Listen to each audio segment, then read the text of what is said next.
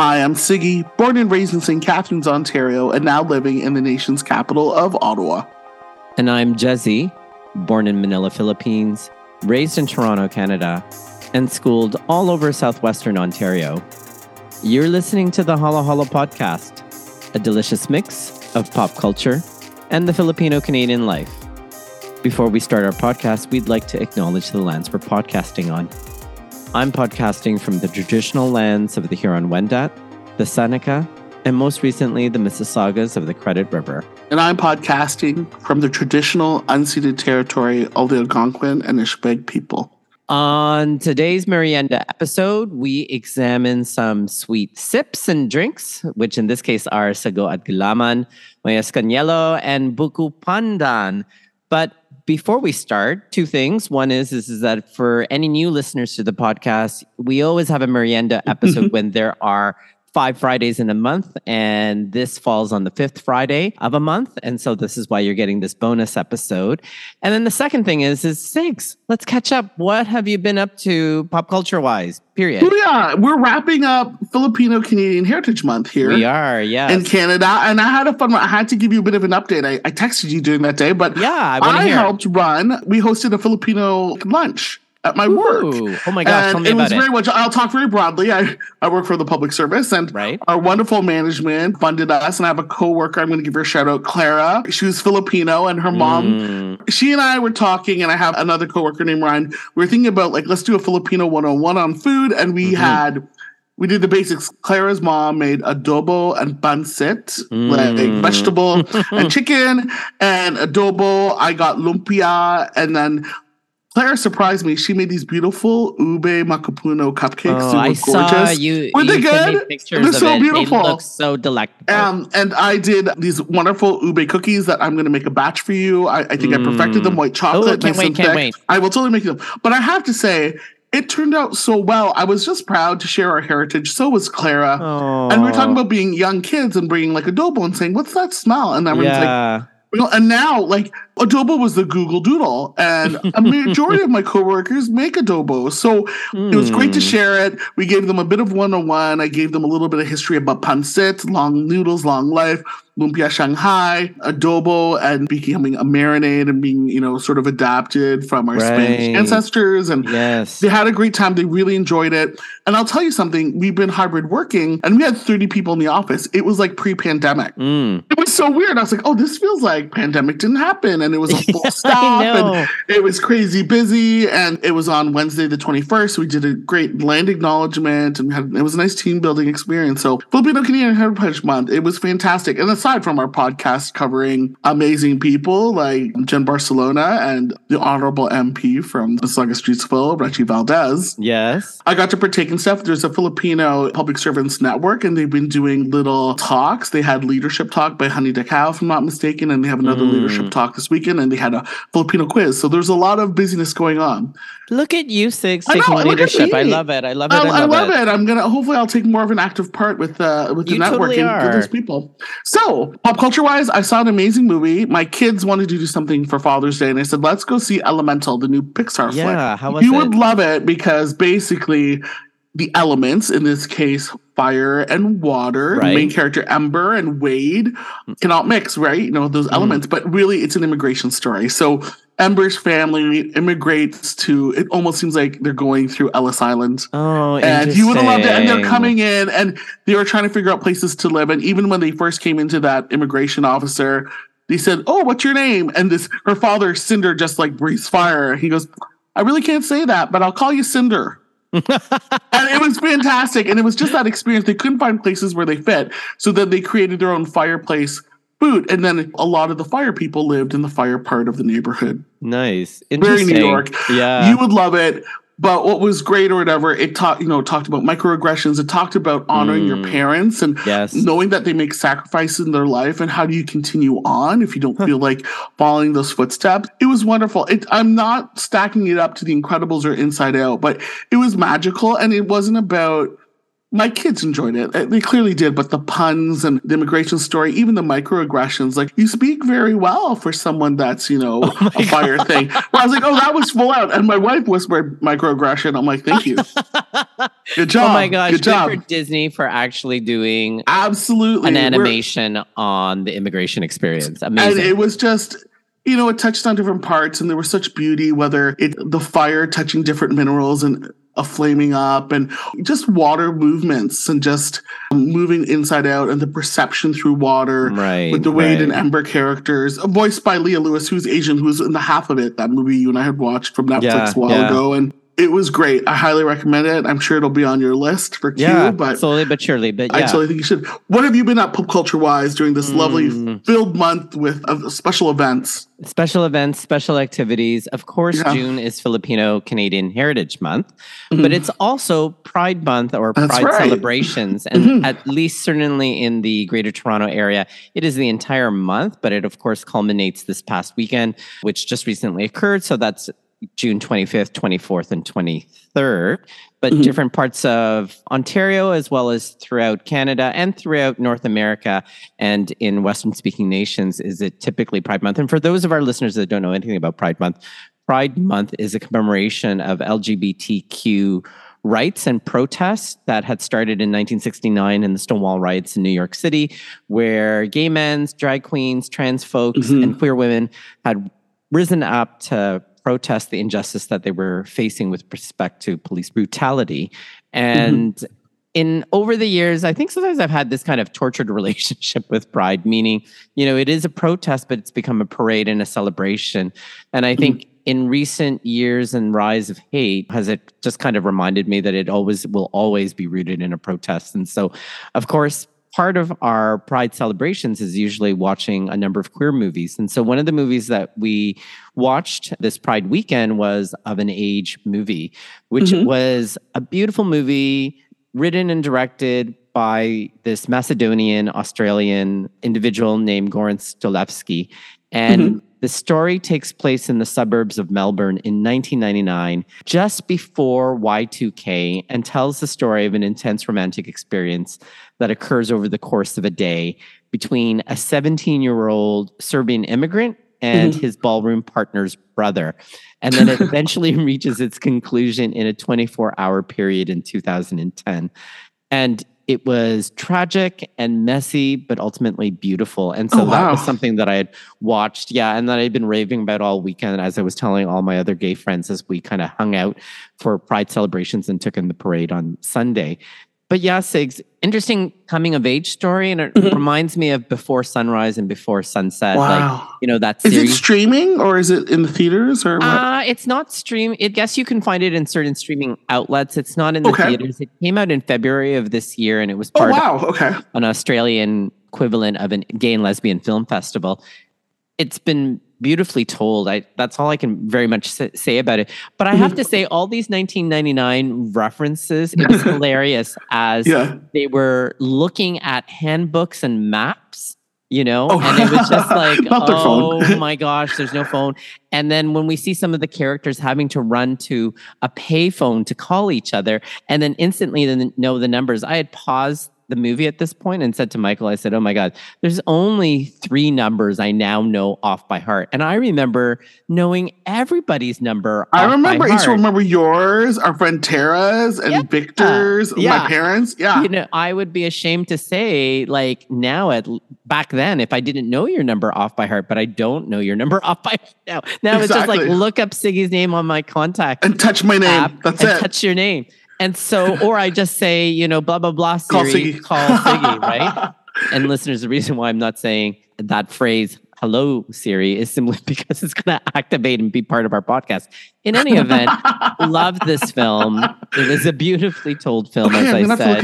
It was tragic and it was messy all at once. And the thing that I will say is that it was a lesson in saying goodbye. And I just thought, fascinating. So, yeah, it was really poignant and really tragic. And like what I said, it captured a really elemental feeling, you know, surprise, surprise. Pun intended, yeah. Yeah, pun intended for sure, in terms of first love. It was just like, oh, I wish I had seen this years ago, but again, beautifully told. And I can't wait to rewatch it because I think it's, if this was a taste test, I'd be telling you, oh, for sure. I would totally watch this again. I'll put it in the show notes. Like, I'm very intrigued. Yeah. I'm very intrigued. Yeah. So that's what I've been up to pop culture wise, you know, took in a lot of gay themed activities and gay themed events. And there was lots of glitter and bubbles. And in some ways, when I think of some of these Filipino drinks that we're talking about on our Merienda episodes, there are certainly bubbles, but more like tapioca bubbles than anything else.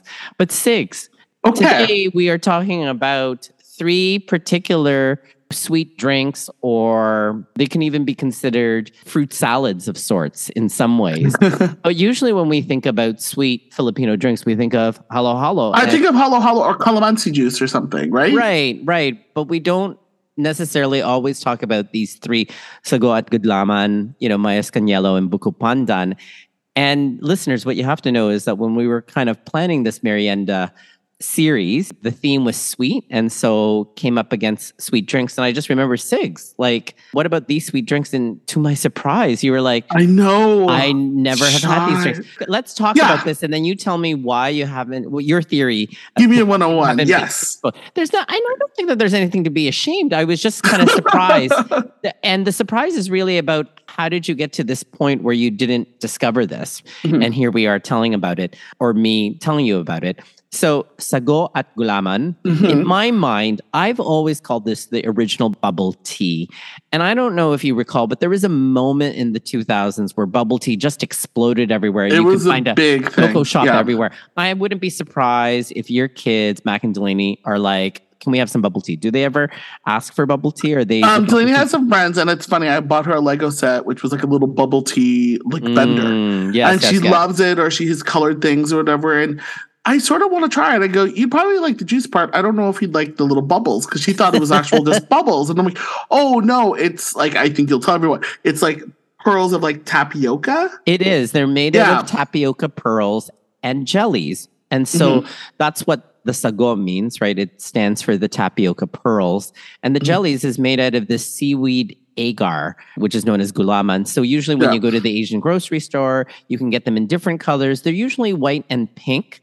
And then usually you'll take the white and then you can dye them some other color. But for the most part, it's either white or pink. Typically, we've picked up the pink. Yeah. And then from there, do you soak the agar in water? Then you can add a number of things to it. And then you pour the water and set it in some type of flat dish of sorts. And of course, you're pouring boiling water over the gulaman. And I remember having memories of making this from scratch. You made it from scratch? Like, seriously. So we what's the time on that? Like, how? Oh my God, I couldn't tell you, simply because I think to me it took an entire evening, or it would take the entire afternoon. I just remember being over the stove top with my mom's direction of constantly stirring the tapioca pearls. So when you get the tapioca pearls, they kind of resemble these really small, circular, almost bean-like in consistency, hard shells. And then you put them in the water and they boil, and you keep actually stirring them and boiling them until they become translucent. And that took forever and a day. And now you can actually go to some type of Asian supermarket grocery and probably buy it in bulk where it's already pre-formed. But I remember making this from scratch, and then suddenly the water would have been practically all evaporated. So then we have to add more water, waiting for it to boil, and then still kind of stirring it around. And like, it was like risotto times 20. Because that's how long I had to be over the stovetop. And then when you were making the gulaman, you had to wait for it to set. Like, it's like waiting for Jell-O to set. And then this was the part that took a long time, was actually flipping it out and then cutting them into squares, like really... Like a nice square, not like a sloppy, right? Well, you know, truth be told, mine's turned out to be more rectangle because I think I was just impatient. And so it was like, cut. So carefully cutting them up into square. And the interesting part, you always find that your mom's version tastes better, or you remember that one the best. And my mom would add lemon extract in there as well. So it would have this kind of really fresh, so it had this kind of fresh taste to it. And it was a nice contrast to the syrup, which is what it was mixed with, right? So you'd have the tapioca pearls, the gulaman cubes, And then you would have this kind of syrupy brown sugar mixture. And so that also had to be boiled. So you can imagine sweating over a stovetop, boiling water for the gulaman, stirring the tapioca pearls, and then also carefully boiling water and brown sugar to make this kind of syrupy extract. And it's the same thing that you would use for taho, but for sago at gulaman, you'd use it for that. And so you had to kind of stir and boil until it fully dissolved. And you didn't want to boil it too much or else you risked it crystallizing, and then that would just kind of sort of ruins it, right? Yeah, it would. So this dessert took time, and so I'd be in front of the stove and I'd be sweating doing all of this, and I say, "Mom, is this done?" And she's like, "It's not translucent. Keep going." And I just remember like a wooden spoon, like I can see a little, totally just totally spoon. Just stirring.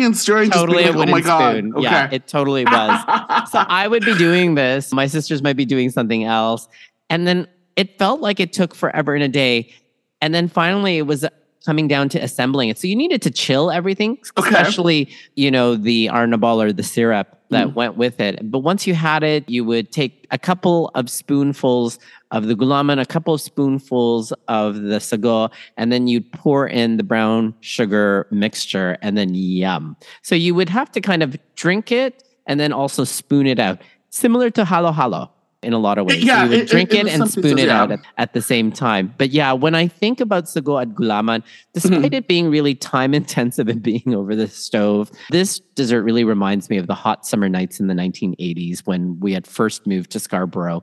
And, in a freshly immigrant family, just kind of like, I guess, the ones in Elemental. And I remember my mom just being very happy to have found the seaweed agar at a Korean grocery store and just able to say, we can wait. Yeah, in the 80s, right? Because you can imagine what it was like trying to source all of this. That's why when I saw the rise of bubble tea, I was like, oh my God, I've been having bubble tea since forever and a day. I just didn't put milk in my sago at gulaman. That's kind of what sago at gulaman, means to me, is that hot summer nights in the 80s or the afternoons on a Saturday, so to speak.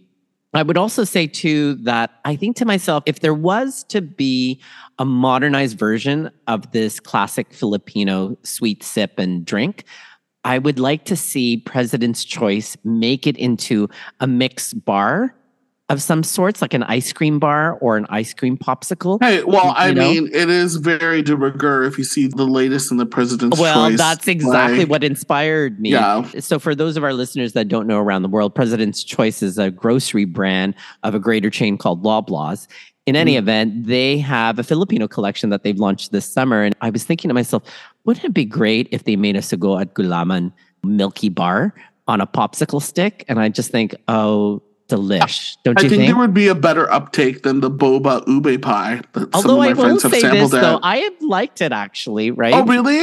Yeah, it's not bad. It's not perfect, but it's not bad, right? I like the adobo chips, I have to say that. But, Kuya, now here's the thing. Mm-hmm. And I know you're very curious. So my experience with it, I remember seeing my parents with this at a Filipino store, bringing it home. My only issue is I just don't like the texture of tapioca. Yes. So that's my thing. Gulaman, I love. And when you and I went to Marienda Shack and we had the halo halo, did you see they had pomegranate and it was super red and it was cut in squares? And I loved that type of stuff. And I'm usually not a Jell-O person. Yes, I know that. But I think it's just the tapioca pearls. It's just, even when bubble tea, and I know, Victor, if you ever listen to our podcast, you took me out for bubble tea at the Asian Mall in Toronto. And I was sort of piecing, like, you don't want it. I'm like, I just don't like the texture. I don't like tapioca. I get it. The chocolate one.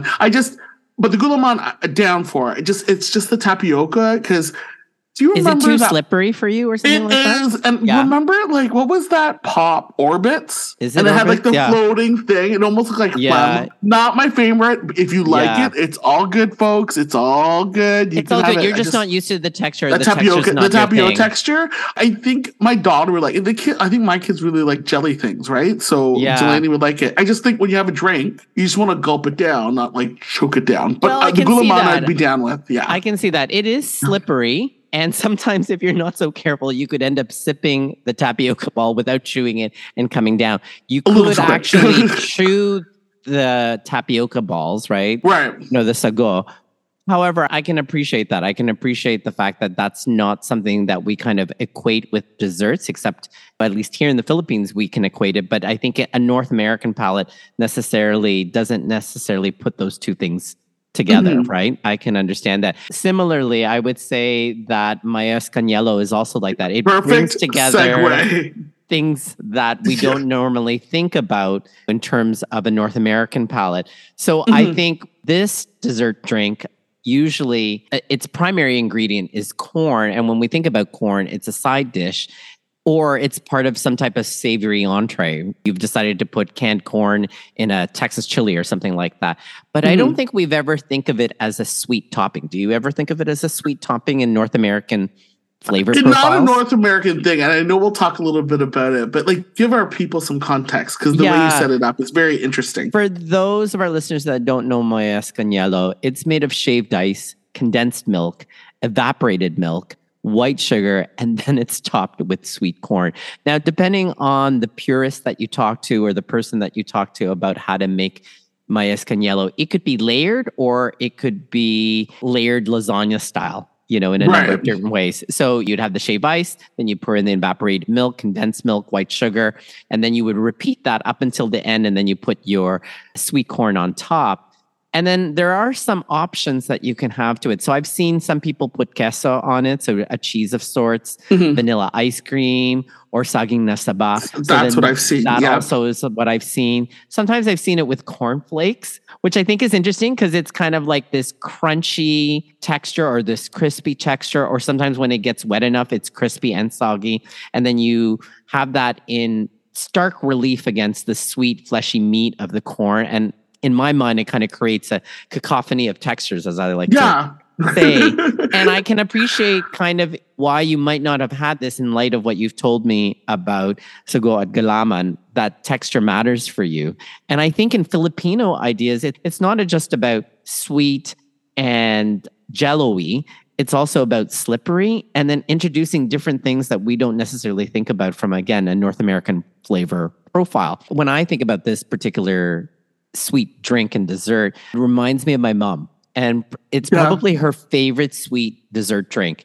So when we travel to the Philippines, if there was a decision to be made about halo halo or mais con yelo, and they had mais con yelo, and sure enough, they also had queso or some type of ice cream. So it was like mm-hmm. mais con yelo special or supreme. Yeah. Hands down, she would choose the mais con yelo. It just makes me think about how this drink is different because you don't think of corn as a dessert.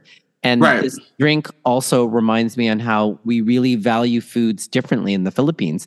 So not only is corn seen as a dessert, but beans are also a dessert. And so when we think about halo halo, there are sweet beans that are sometimes added to it. And I've never thought twice about this until Michael. Where he started to say, I don't know that I like the idea of beans in my halo halo. And I just have to tell you this kind of really quick story that there was a Filipino day market during Filipino Heritage Month a couple of years ago where Michael and myself and our friends Tal and Ferd were along the way.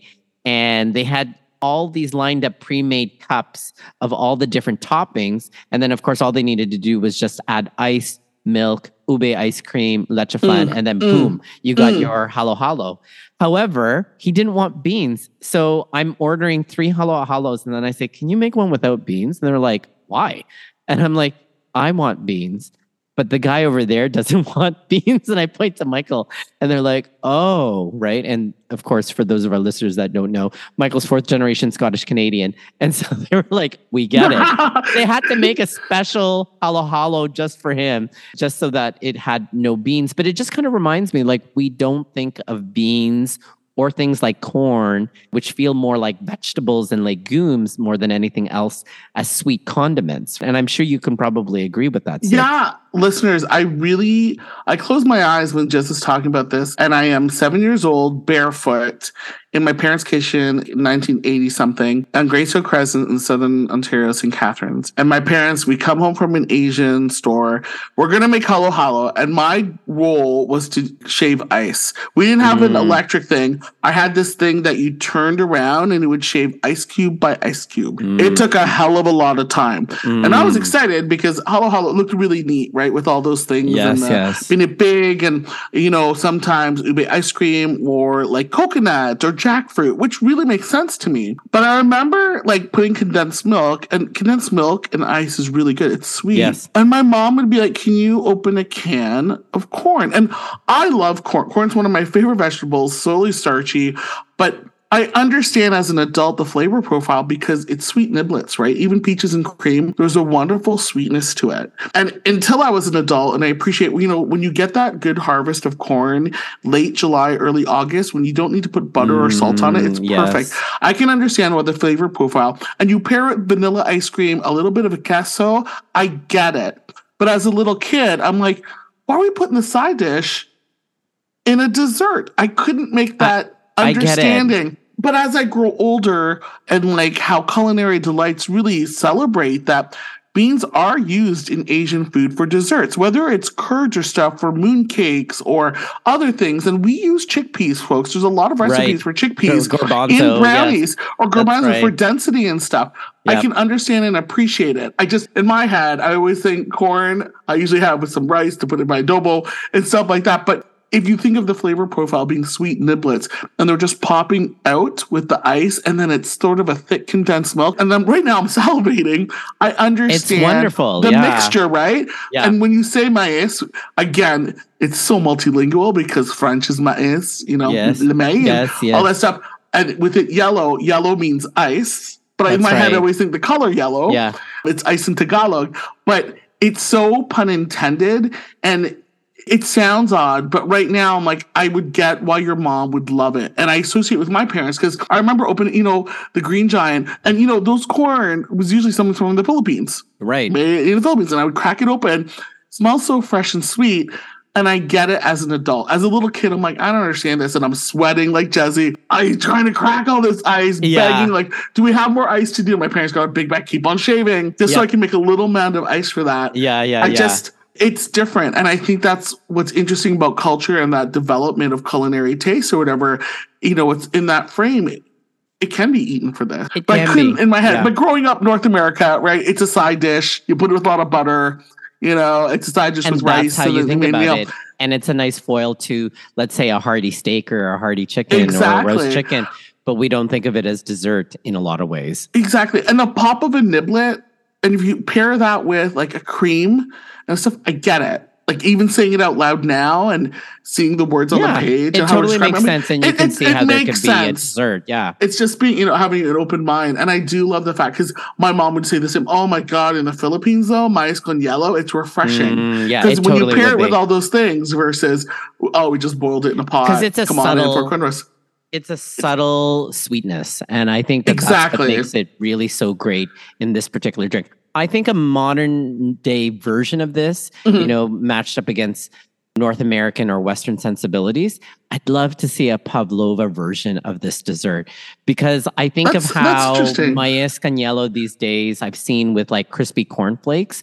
And when I think about the crispy outer shell of a pavlova meringue paired on top with some type of like corn, you know, whipped cream of some sorts. I can see it kind of working. Now, I know some of our friends out there that love pavlova would be thinking corn on pavlova.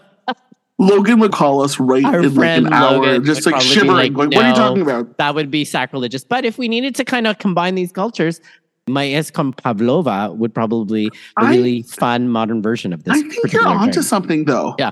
I really think you're on to those who are culinary specialists listening to the podcast. Try it out. Why not? Jordan Andino, we love you. Give Jezzie some credit. He'd love it. I would love it. You know, the third drink that I want us to discuss today is buko pandan. It's probably seen more as a fruit salad, but I've also seen it offered as a drink, you know, to be had. And I know that I was thinking about this recently because we had gone to the Filipino night market, and I had gone with my niece, Jezzie. And Jezzie was like, I want buko pandan. And we lined up for the buko pandan. And she says, I like Little Joe's buko pandan better, right?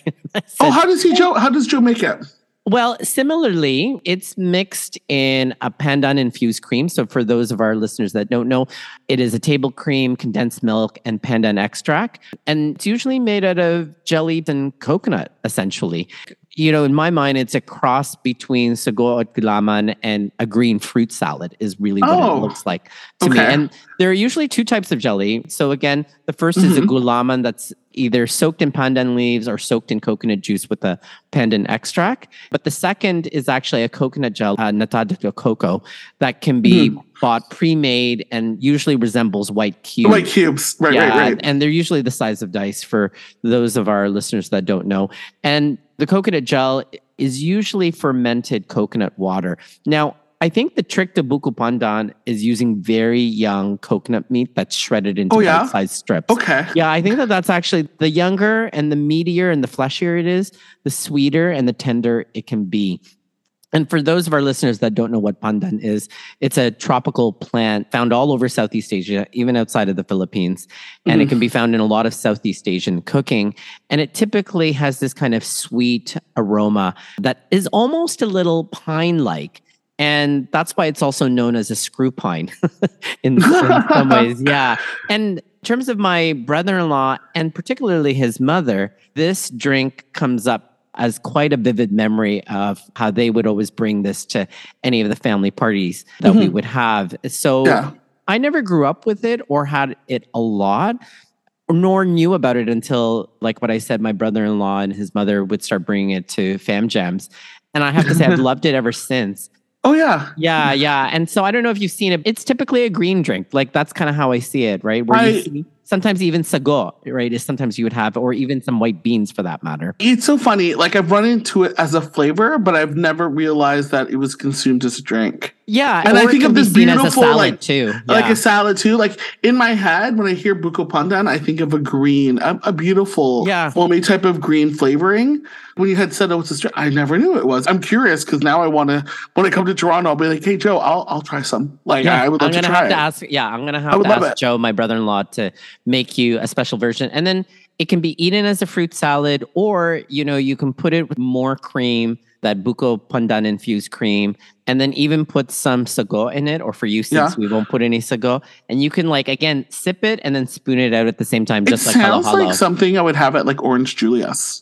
Yeah, actually, like, I would like that. That would sound really good. What would be your modern twist? Like, how would you, like, sell it to the masses right now? I was thinking to myself that it should be a premium ice cream, because this is the cream too that makes it so nice. Yeah, so I can see, like, a Ben and Jerry's buko pandan ice cream of sorts. Well, that sounds good. That's what I think a modernized version would be as well. So yeah, so next time you're in town, which is probably going to be during the hiatus, we'll have to go on the hunt for these three drinks and try it out and then see what you think and compare and contrast to some of original childhood feelings and thoughts about these sweet sips and drinks and stuff like that. So sounds appetizing. Sounds like a mission. So, and I think that kind of takes us to the end of this particular merienda episode and sums up our merienda theme of sweet eats and drinks for this season 5. So, Sigs, I think you should take us out unless there's any other final thoughts you want to offer on this. No, I literally am, like, it's late at night, but I'm like,